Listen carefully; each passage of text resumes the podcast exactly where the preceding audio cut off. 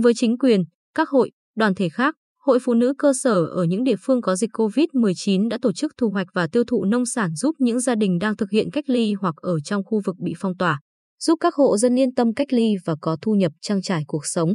Trưa 28 tháng 8, chị Phan Vân Oanh, Chủ tịch Hội Liên hiệp Phụ nữ huyện Phù Cát, hết đi tới đi lui, lại ngồi xuống thở dài sau khi nhận tin nhắn từ bí thư đảng ủy xã Cát Hưng.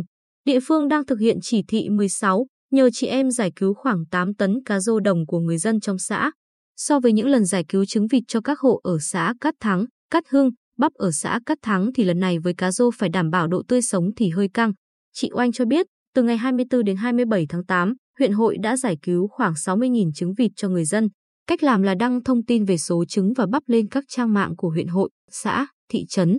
Khoảng 1 giờ 30 phút mỗi chiều, hội sẽ chốt đơn, rồi nhờ xe của một doanh nghiệp trên địa bàn huyện trở về các xã có người đặt mua hàng.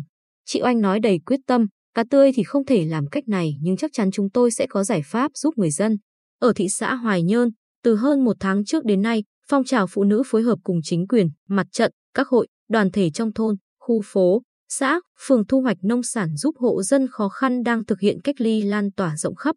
Ở một vài nơi như phường Bồng Sơn, xã Hoài Châu Bắc, chị em không đợi hộ dân mở lời nhờ mà chủ động liên lạc, đặt vấn đề thu hoạch lúa, đậu phụng, dưa lê, rồi bán cho thương lái, lấy tiền đưa cho họ.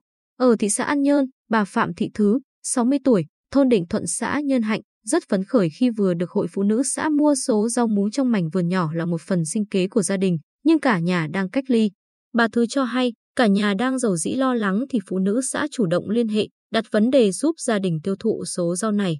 Mừng lắm! Xác định việc thu hoạch, tiêu thụ nông sản giúp bà con vùng phong tỏa là chuyện còn dài. Một số hội phụ nữ lên kế hoạch vận động kinh phí từ nhà hảo tâm cho việc này. Tại huyện Phú Mỹ, hoạt động đóng góp ngày công, hỗ trợ các hộ trong khu phong tỏa thu hoạch nông sản như ớt, lúa được nhiều chị em ủng hộ, tham gia. Bà Trần Thị Yến, Chủ tịch Hội Liên hiệp Phụ nữ huyện Phú Mỹ cho biết, việc tiêu thụ nông sản sau khi thu hoạch cũng được chị em quan tâm, đề xuất nhiều giải pháp.